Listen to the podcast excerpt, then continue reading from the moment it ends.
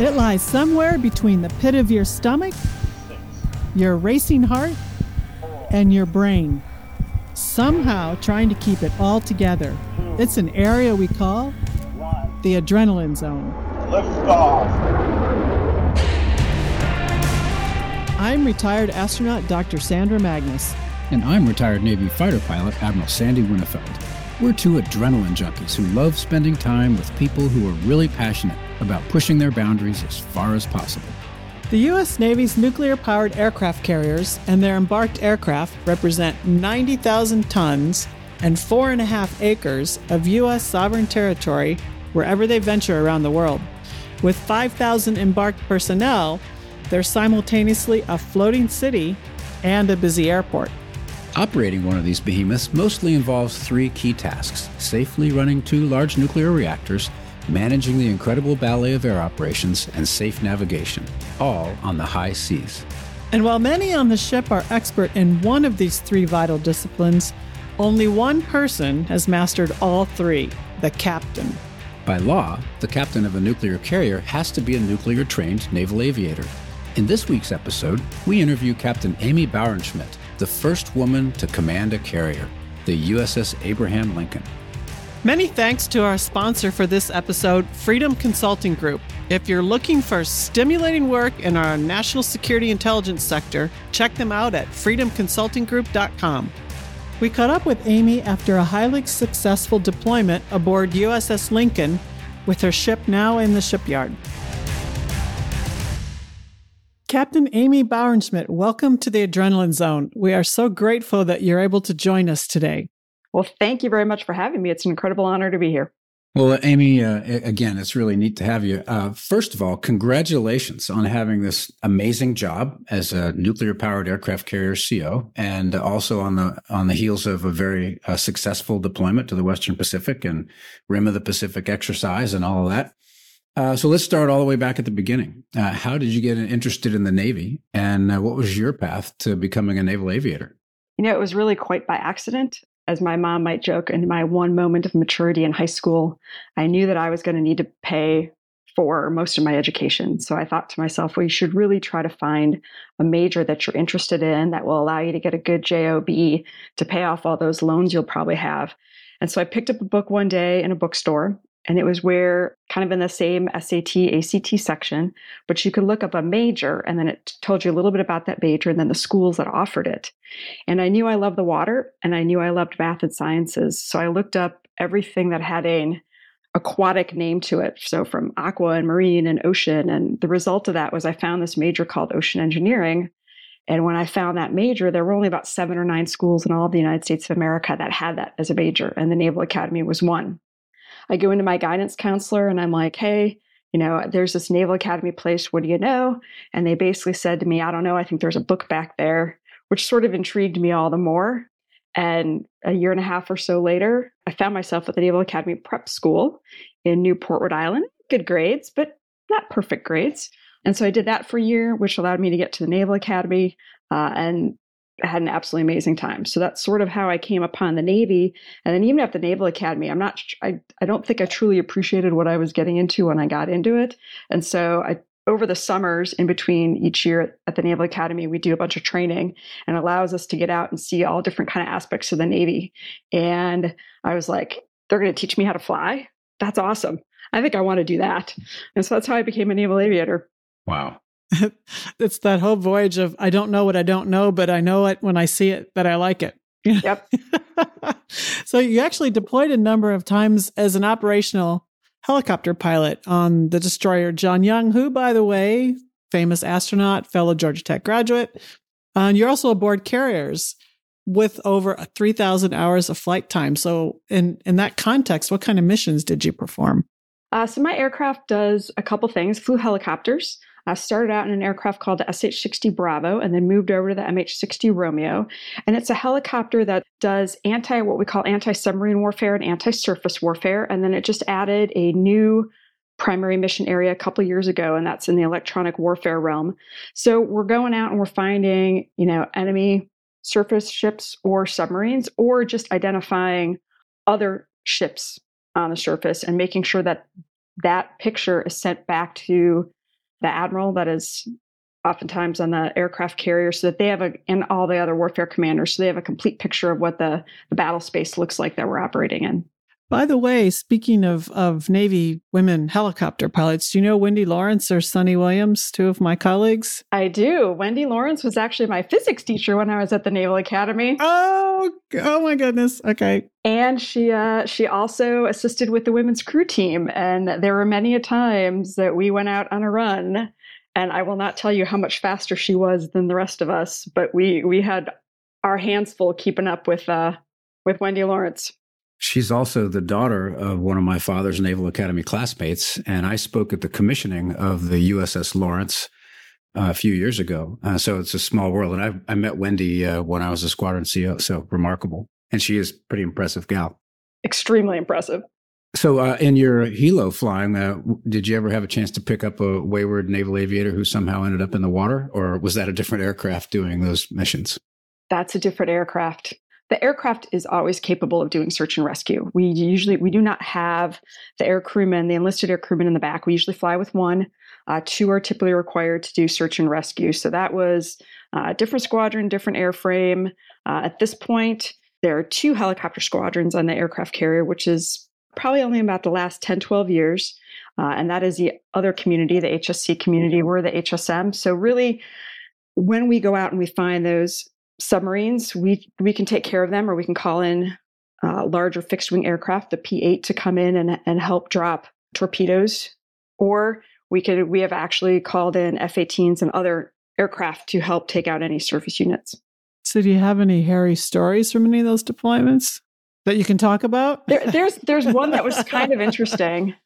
You know, I've been fortunate, knock on wood, that I haven't had a lot of any aircraft emergencies I've had have been somewhat benign and fairly easy to handle in nature. But my very first deployment, it was one of our very first flights inside of the Persian Gulf. And, that's when I was still flying the old version of our aircraft, the SH-60 Bravo. And while we had an electronic measure system for electronic warfare, it was still, it was not as mature as it is today. And so it was only as good as this library that you programmed into it. And our library was, it was kind of general in nature. But I, it was my first deployment, first time in the Persian Gulf. So yeah, they tell you about that, but I hadn't experienced any of it yet. So we're flying and we were tracking some folks that were smuggling oil along the coast of Iran. And we were just outside of Iranian territorial waters at about 14 miles or so. And we're just kind of flying along using our radars and other sensors to keep track of this ship. And our system picks up what it thinks is a fire control radar. And now you're 14 miles from the coast of Iran. On my very first deployment, on my very first night flight, it was probably midnight, 1 a.m. Your aircraft is picking up what you think is a fire control radar. And my blood pressure definitely went up for a little bit there. So we maneuvered, we got away, downloaded some files when we landed. Turns out that essentially we had a very broad look at some sensors that were coming in. And if you had looked at it more narrowly, it actually wasn't a fire control radar, but we didn't know that at the time. So it was an interesting flight. I call that a pucker factor. Yes. Yeah. A high one. No kidding. So, there are a lot of possible pathways for a naval aviator after squadron command. And entering the pipeline to become a carrier CO is only one of them, although I would say it's a very special pathway. Was being a carrier CO something you always wanted to do, or was it something that you sort of got thrust upon you? Or when did you figure out that you wanted to do it and could do it? So I was really a department head. My first carrier experience was on my third tour in the Navy, which is something we call a dissociated sea tour. And I was fortunate enough to work for two pretty incredible admirals as an admiral's aide to the admiral that's in charge of not only the aircraft carrier, but the rest of the carrier strike group. And it was really from there that I'm not even sure I realized at that moment that it was truly an option, because my community was still deploying on destroyers and frigates and cruisers at the time. And it was really after that job where we kind of pivoted and we really took the place of a different anti-submarine aircraft that had been on the aircraft carrier, the S-3. As it was going away, they were putting my new airframe on the aircraft carrier, which sort of opened up this new world to us. And when I got out to Japan to do my department head tour, our new airframe wasn't quite there yet, but the old aircraft was still gone. And it was another admiral out there that looked around and went, but I need an anti-submarine asset on this aircraft carrier. So who am I going to use? Saw our squadron and said, you guys come on over to the aircraft carrier. So I was an officer in charge, which was still a normal path for our community, a lieutenant commander, department head, in charge of what I call a super det, because it was about 60 people, which was almost double the size of a normal detachment on the aircraft carrier Kitty Hawk, a conventional aircraft carrier. But that was truly my the first time I really started considering what it would be like to go on that pathway. And eventually, when I was selected and got through the pipeline, I ended up as the executive officer for about 6 or 8 months of the very first person I had a conversation with about this pipeline, which was at the time Captain Ron Ravello, a fellow helicopter pilot for that other community who had picked up the carrier pipeline while we were in Japan together as he was leaving squadron command and I was the department head. And then I became his executive officer years later. Wow. Small world. And I suppose that you spent some time on the bridge, you kind of snooped around the carrier a little bit while you were there, and you kind of picked up on what this whole big machine was all about. You know, it was kind of hard at the time. I'm the type of person, you don't want to jinx yourself. I hadn't even picked up command yet, which is a huge milestone, command of a squadron in the Navy. But one piece of advice I was given by some, at the time, folks that had completed command was, hey, think about what comes after that. And I was like, wow, gosh, I'm not even there yet. But I did think about it a little bit. And I looked at some of the options. And out of all of the choices, I didn't know how much I was going to be able to steer that. But I thought, hey, if it comes to fruition, I think this carrier route is the route that I think would be the most amazing to pursue. So along the way, then, the USS San Diego was your training wheels before getting to the command of the Abraham Lincoln. And talk a little bit about that and what was your experience? So when you're selected for this program, you're really selected for what we call deep draft or major command, and that's what the USS San Diego was. It's a LPD, amphibious ship. Quite frankly, pretty darn, call it deep draft, and it doesn't have a very deep draft, but it is a large ship. So it's about 800 feet long, has about 400, just a little over 400 sailors on it, and about 700 Marines when they are embarked. It's a pretty darn big ship. I think it has a fairly small crew considering the size ship that it is. It was phenomenal, though. It was the first time, I think, truly, after I got there, I logically understood that we would have a lot of ensigns, the lowest officer in the Navy, on board the ship, but it was really the first time that I had led ensigns, so brand new to the Navy, their first stop, their first set of qualifications, and you get quite a few of them. Your department heads are a lot junior than they are in squadron or in other jobs that I'd had in the Navy, so it was a very different leadership challenge. My ship at the time, if you'd asked anybody on the waterfront, it was an extremely successful ship. But, like any organization kind of, has a sinusoidal wave and has its ups and downs. We were kind of experiencing a little bit of a down, and we were kind of trying to get ourselves back to a really good spot before they went on deployment. So it had some really unique leadership challenges just from a ton of really young officers just trying to find their way in the Navy. It required a different level of patience than I'd had in some of my other jobs. And it's always fast-paced and hectic as you get ready to go on deployment. And I took them through the entire phase of the ship's life from just coming out of about 6 months of maintenance. And then I departed just as they were leaving on deployment. So it was a really rewarding, probably one of the tougher tours of my naval career. I had a very similar experience because I commanded USS Cleveland, which is a much, much older LPD than San Diego. But it was one of the most fun tours I think I ever had because of the seamanship involved, and it was a really different kind of a challenge.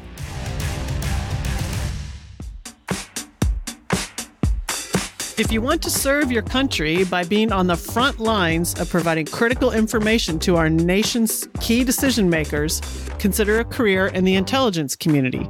Freedom Consulting Group offers a highly rewarding way to be part of the intelligence community in the private sector. If you're an experienced coder and an American citizen and are looking for a great work environment, job security, and terrific benefits, visit Freedom's website at freedomconsultinggroup.com. Let's roll a tape back a little bit, Amy. When you were selected for the nuclear power carrier pipeline, you had to do this little thing called nuclear power school. and also be the ex-overcarrier. Talk to us a little bit about, you know, that sort of initial process as they start grooming you for your deep draft and for carrier command. Yeah. So once you're selected, the first thing you do is you get a nuclear power training, and it's about 6 months of pretty intense, just sitting in a classroom, lots of tests and examinations. Then you do about 6 months of really hands-on, a lot more tests, but it's a lot more hands-on learning. And then we go to Naval Reactor Headquarters for about 4 months and do the end of our book learning. I'm fortunate that I was, you know, I figure I headed off Alzheimer's for at least 10 or 15 years from that, those rigors of studying. I'm the person that that's put in a lot of time there, and I needed to put in a lot of time there. While there were some that studied a little bit more than I did, there were quite a few folks that could study a little bit less than I did. So I was a good upper middle. So for myself, for the 6 months I was there, I took one day off. Other than that, I was in studying each day. It's actually really interesting academics. It's kind of hard to appreciate all the academics because you're doing it at such a pace. You try to not move from just test to test to test, but you end up moving from just test to test to test because you're doing at least one a week, if not two. And they're kind of long. Looking back on it, I enjoyed it. There were quite a few nights though early on, because you don't get even an equation sheet or anything. Everything has to be up your head. And by the time you've done all the homework problems they ask you to do, for the most part, you got all the equations in your head. But I remember many a nights waking up at 2-3 in the morning, reciting equations in my head, asking myself what the heck I did to myself. So it was, looking back on it, I'm glad I did it. There were quite a few moments when I was in it that I was wondering what the heck I did to myself. But it was also really naval aviation that taught me how to study. I think getting through high school in the Naval Academy, I did more by brute strength than the fact that I was actually decent academically. And it was really going through becoming a pilot that taught me how to study, what it meant to really learn information and then be able to, you know, act on it and use it, whether it was emergency procedures in the aircraft or just aircraft knowledge to apply to a problem that you had in the aircraft. And so I was actually very thankful to Naval Aviation that by the time I got to nuclear power school, I knew better how to study and how to prepare myself. If I had tried to do something like nuclear, first off, they wouldn't have accepted me right out of the academy. But if they had, I probably wouldn't have done very well because at the time, I didn't really know what it meant to study. I would often, you know, you'd open up your textbook or something, I'd read something or do a problem. But had I tried to close that textbook, set it aside, and then regurgitate what I had just learned, I wouldn't have been very successful at it. And that came through studying in the aviation pipeline. You know, I went into every single test at nuclear power school thinking I was going to fail. And it was one of those life experiences that show you that you're much more capable than you think you are of doing things. And it was just tremendously valuable. You know, it's funny. While I was on space station, I coined this phrase called type 2 fun, which was, it wasn't fun while you were having it, but when you look back on it, it was actually pretty fun. This sounds like type 2 fun. I don't know if I would give it quite that much credit, but I see where you're going with that. It's a good place to be from, but not a good place to be. True statement. Now that, you know, you're commanding the carrier. And so operationally, you know, we start to talk about risk. There's a lot going on just in the flight deck. And so you can talk a little bit about how that works and then how you manage the risks. Because again, you've got all these young people on the decks, and it's a very busy place, and the environment is also very challenging. So let's talk about that a little bit. Sure, yeah. So the average age on our carrier right now is about 21.8 years old, which is actually up about a year or so from a while back. A few people joining a little bit later, but still very, very young. And when you think about, you know, a couple hundred, you know, young folks up on the flight deck, one important thing to remember is that, you know, the Navy never hires into middle management. We all start at the beginning, whether it's officer or enlisted, you're still at the beginning. And then you learn as you come up in the organization. For the folks in the flight deck, you know, you don't start out as what we call an aircraft handler, a yellow shirt, being one of the primary people taxiing around, you know, $1 billion aircraft 5 feet from the edge of the ship that if it goes over, you're having a bad day. You start out kind of observing. You start out with just handling what we call chocks and chains that go onto the aircraft to keep it from moving. And you gradually work up. So I think, and in that process, what, you know, starts at boot camp, then any schooling between boot camp and your first ship. And then on your first ship, you are slowly learning. And it's the folks above you that understand the expectations and the standards that ensure that as you grow up and you get higher and higher qualifications, that you are getting done exactly what needs to be done for, frankly, in one of the most dangerous places in the world, which is the flight deck of an aircraft carrier. But it's also amazing. I mean, watching these young sailors, they have no quit in them. And I just get goosebumps thinking about it. You know, as soon as an aircraft launches and they're getting ready for the next one, they have to, you know, move around and get a couple things done. And they could easily just walk, and none of them do it. They're always kind of jogging, going from spot to spot, and they do just an incredible job. So they are incredibly impressive. So one of the singular advantages, you know, going back to the nuclear propulsion and the nuclear SCLIAs, that's one of the things that we have an advantage at the U.S. Of course, France has them as well. And it sounds like it's an amazing culture.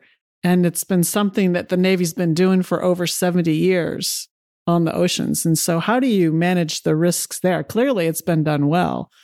And you've learned a lot, I suppose, in nuclear school about it. But that's operationally a whole other arena. Yeah, so at the exact opposite of that flight deck, the opposite end of the ship, are these two nuclear reactors with, you know, again, another couple hundred professionals that are incredibly highly trained, that understand the expectations and the standards again.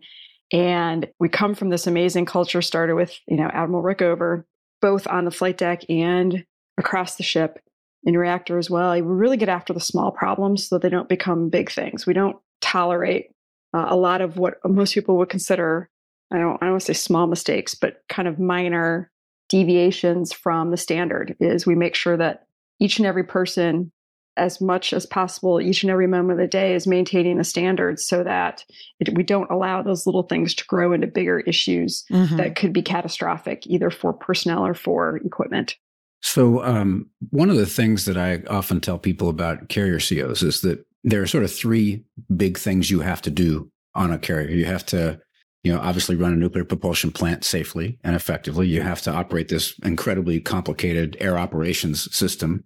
And you also have to navigate successfully on the high seas. And one of the things I tell people is there are people on the ship who are very good at one of those things, but there's only one person on the ship who has mastered all three. So talk to us about how you mastered the piece about navigating on the surface of the ocean, because you're doing underway replenishments, you're going in and out of port, you're anchoring, you're avoiding traffic while you're doing flight operations. How does that work for you, and how did you get good at it?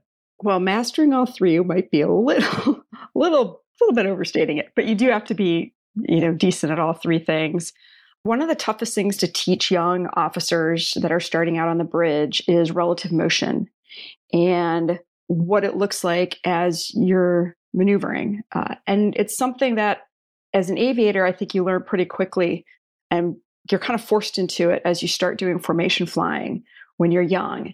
And so once you learn it, it is as applicable across platforms. So once you kind of learn relative motion, you kind of have an understanding, you know, if I make this maneuver, what the other aspect of the ship will look like. If you're trying to get into position with another ship, how tight to make the turn, when to start the turn, when to stop the turn. And so I think if I would take any one of my young surface warfare officers and put them in an aircraft, they'd probably pick it up much faster than I did when I first started flying formation flights in an aircraft, and vice versa. So I think that piece, once you learn either, you know, flying or ship driving, one aspect of it, you can pick up a little easier when you go to the next one.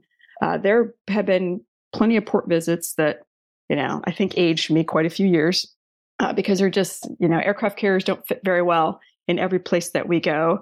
I do have a great team of professionals, though. So yes, it is all on the commanding officer's shoulders, but you're never doing any of it alone. And I do have an incredible navigation team, an incredible reactor team, an incredible air department team. And so I think understanding as well people and their strengths, and having that open environment where that they can ask questions or have a questioning attitude about something that you're doing is also important, because, you know, no one person can get everything done on that ship that needs to get done. And so there, I am fortunate that there's an incredible team there of professionals that assist each and every day. You know, in aviation, we use simulations, flight simulators and things like that to get a feel for some of this dynamics. Do you have the same system for the ship navigators and operators? We do. And it's actually gotten a lot more robust in the last couple of years. And so we, for the aircraft carrier, end up qualifying in the same manner that the surface warfare officers do before they command. So before I was allowed to take command of the USS San Diego, I had to pass all of the same qualifications that a surface warfare officer had to pass for their community. And that included a written exam and a ship driving simulator and a kind of a tactical simulator. And so in preparation for that, we did some ship handling. You're pulling in and out of port. You're driving in heavily congested waterways, oftentimes different straits around the world that are transited by thousands of ships a day. And so you practice all of that operating within the rules of the road that ship handlers use. And so there are various different levels that give you everything from kind of a more rudimentary, just practicing the stick and rudder version of ship handling, all the way up to 360-degree simulators. One of the things that I actually found quite helpful as I was moving into the amphib for the first time and then back to the carriers, we would do what's called a slalom course.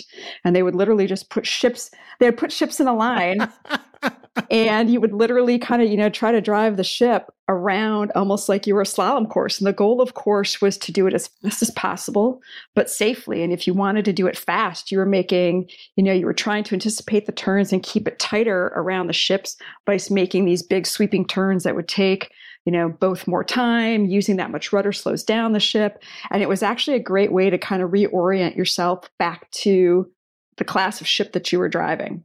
And we often use it. I'll do it with my junior officers and we'll time each one of them and see who wins.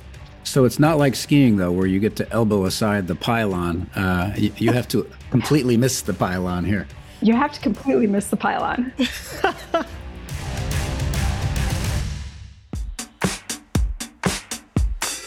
Looking for meaningful employment within the intelligence community? Look no further. Freedom Consulting Group's a great place to work and has several open positions for American citizens in the technology field. Technical teams at Freedom focus on using the right technology to create flexible, long-lasting solutions for key clients. So if you're an experienced coder looking for a fantastic position in the world of intelligence, visit Freedom's website at freedomconsultinggroup.com. Well, shifting gears a little bit, we talked about some of the technical operational issues, but you're also the mayor of a 5,000-person city. So there's human dynamics. So in addition to all of the technical and operational balls, there's the managing people part. What's the hardest part of that job? It's also the most exciting part, but leadership, I think leadership is hard because it is people. And not everyone is motivated by the same thing. Not everyone responds in the same way. And when you're talking about 5,000 people, it's a lot of people to try to move in a direction. I'm blessed that I have a wonderful executive officer, number 2 in charge of the carrier. And when it comes to a lot of the simple things, the day in and day out running of the city, really rely on not only my executive officer, but my most senior enlisted, my command master chief. I have 20 department heads on board the ship. And I really work with that group of 22 people to make sure that they understand where we need to be going. And on a day in and day out basis, they're doing a pretty good share of the running of the city. And then conversely, I spend some of my time with my peers, fellow warfare commanders, the person in charge of the air wing, the person in charge of all of our escort destroyers, an information warfare commander. And we're really trying to help provide our feedback to the admiral that is embarked about the tactical operation of the entire strike group. So we each have our own piece and we work together to make sure that we are providing sound options on how to also employ this entire strike group, carrier strike group that we call it, tactically when we're overseas. So while I'm absolutely monitoring what's happening in the city, I rely on really those 22 people each and every day to take care of it. And that's everything from the Starbucks we have and the ship store and haircuts and laundry and chapels and libraries to also being able to fix not only the aircraft, but the ship. And so I think this last deployment, we repaired and put back into service over 19 aircraft engines, had to completely rebuild several small generators. And we have to be able to do all of that, plus load up the ordnance that's required to conduct our mission. So with all the air operations, nuclear power, navigating on the high seas, mayor of a 5,000-person town, supporting a strike group commander and your fellow warfare commanders. You ever get any sleep while you're underway? How do you manage the stress and the fatigue that, you know, kind of come along with that amazing job you've got? You've kind of grown up doing this. So since we don't hire into the middle anywhere, so you really have seen maybe not the inner workings of how a person tackles this, but especially as executive officer, you get a pretty good glimpse on how to support the commanding officer pretty well. And so again, I'm blessed to have an incredible team that does a lot of the lion's share of the work, which allows me to get a little bit of sleep. And then the good or the bad news sometimes is when you deploy in more of the winter months, which we did, depending on the mission, there were times where we flew very late into the night, but there's also times where we were able to cut off flight operations in order to get a little bit of that sleep. And then there are just some days where you're just tired. And I know not to schedule certain meetings on those days when I'm really tired. And I know kind of how to help manage my schedule, or just look at, you know what, I'm also blessed to have a couple people that can sit up on the bridge for me. I'm normally up there during almost all flight operations and other what we call high-risk evolutions. I can tap my navigator or my executive officer or my operations officer on the shoulder and say, hey, can you take it for an hour or two? I need to go grab a nap. Shifting gears just a little bit, you know, the submarine force just named its first female chief of the boat on a nuclear sub. And, you know, I've had conversations with Wendy about some of her experiences. And I know that, you know, Navalation is committed to having no glass ceiling for women and minorities when it comes to command. And you're the first woman to command a carrier. But it's been a while, you know, it's been 18 years since you graduated from the Naval Academy. So would you care to talk about some of the obstacles that you faced and how you see the environment has changed over the last 20 years or so? Or has it, I guess? I definitely think it has.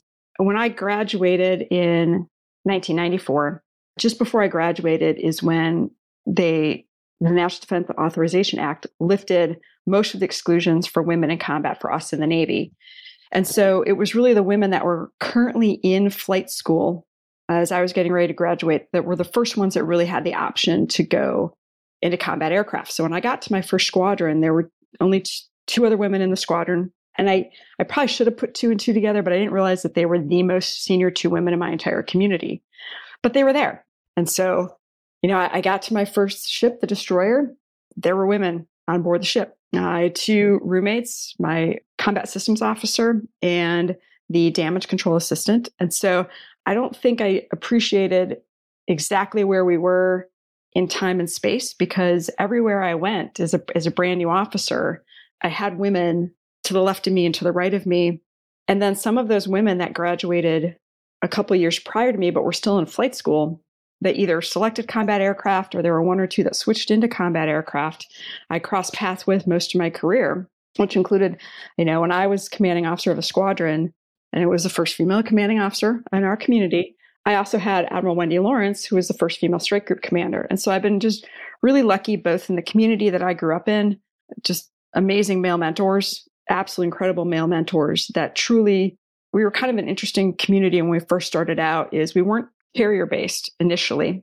And so we weren't kind of in the same group, in the same tailhook group, but we also, you know, weren't like some of our large fixed wing aircraft that completely stayed deployed on land and just could fly from location to location. So we were in this kind of weird tweener group.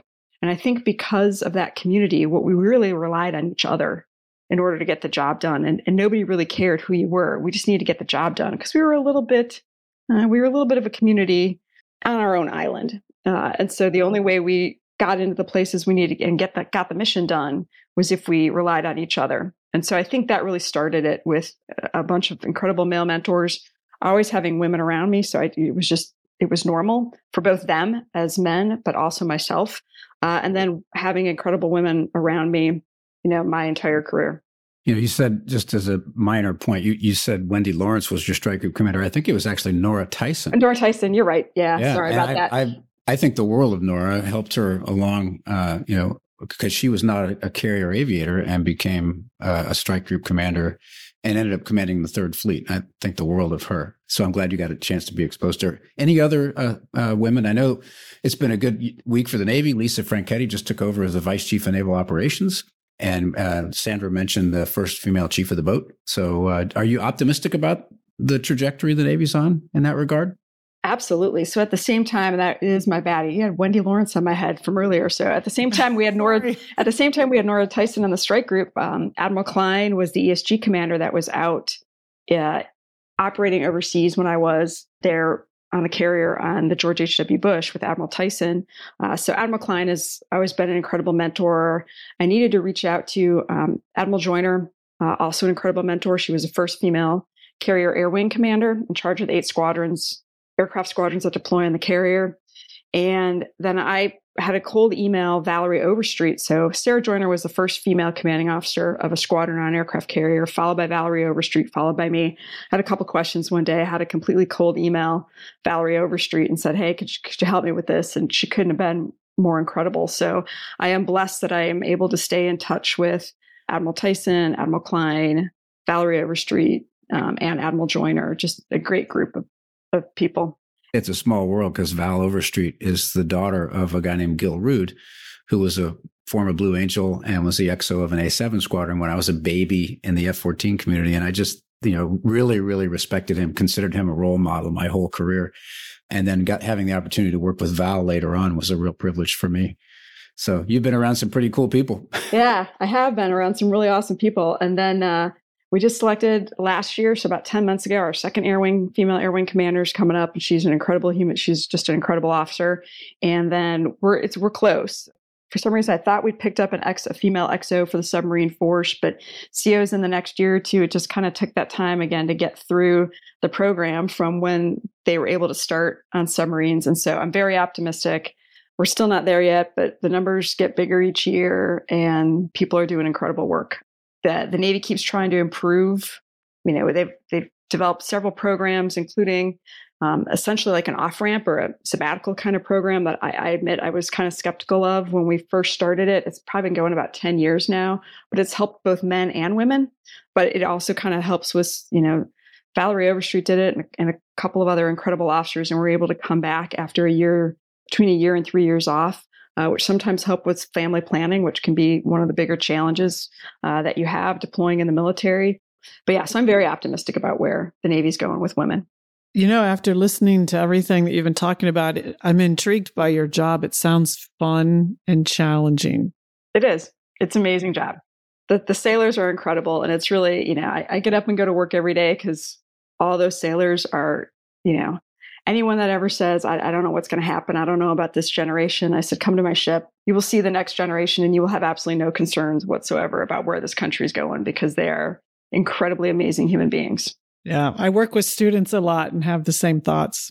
So, Amy, one of the great things about the nuclear carrier pipeline for an aviator, as hard as it is that you spend hardly any time in Washington, D.C. I think I did my entire time as a captain not in Washington, D.C., except for the very, very end. And it's hard sometimes being at sea, but it's a lot of fun.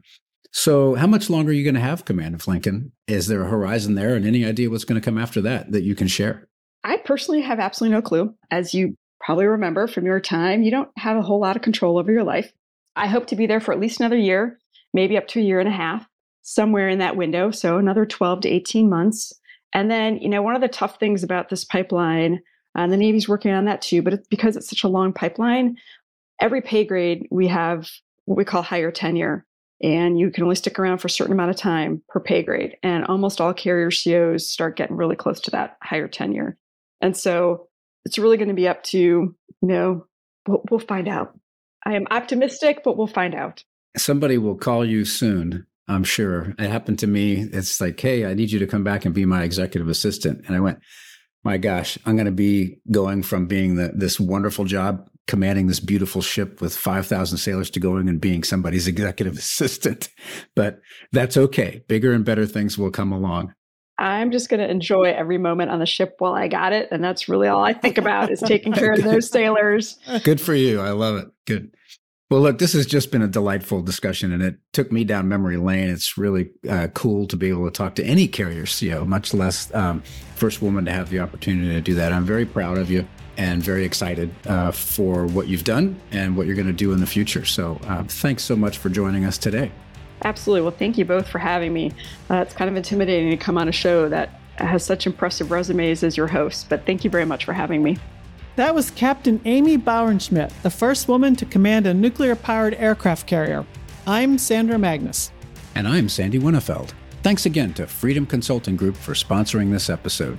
Do work that matters. Check them out at freedomconsultinggroup.com. And check us out on social media, including a short video of our interview with Amy on TikTok. Our handle is very simple, @The Adrenaline Zone. And that wraps up Season 2 of The Adrenaline Zone. We'll see you soon with a whole new set of risk-taking guests and some new ideas for the podcast.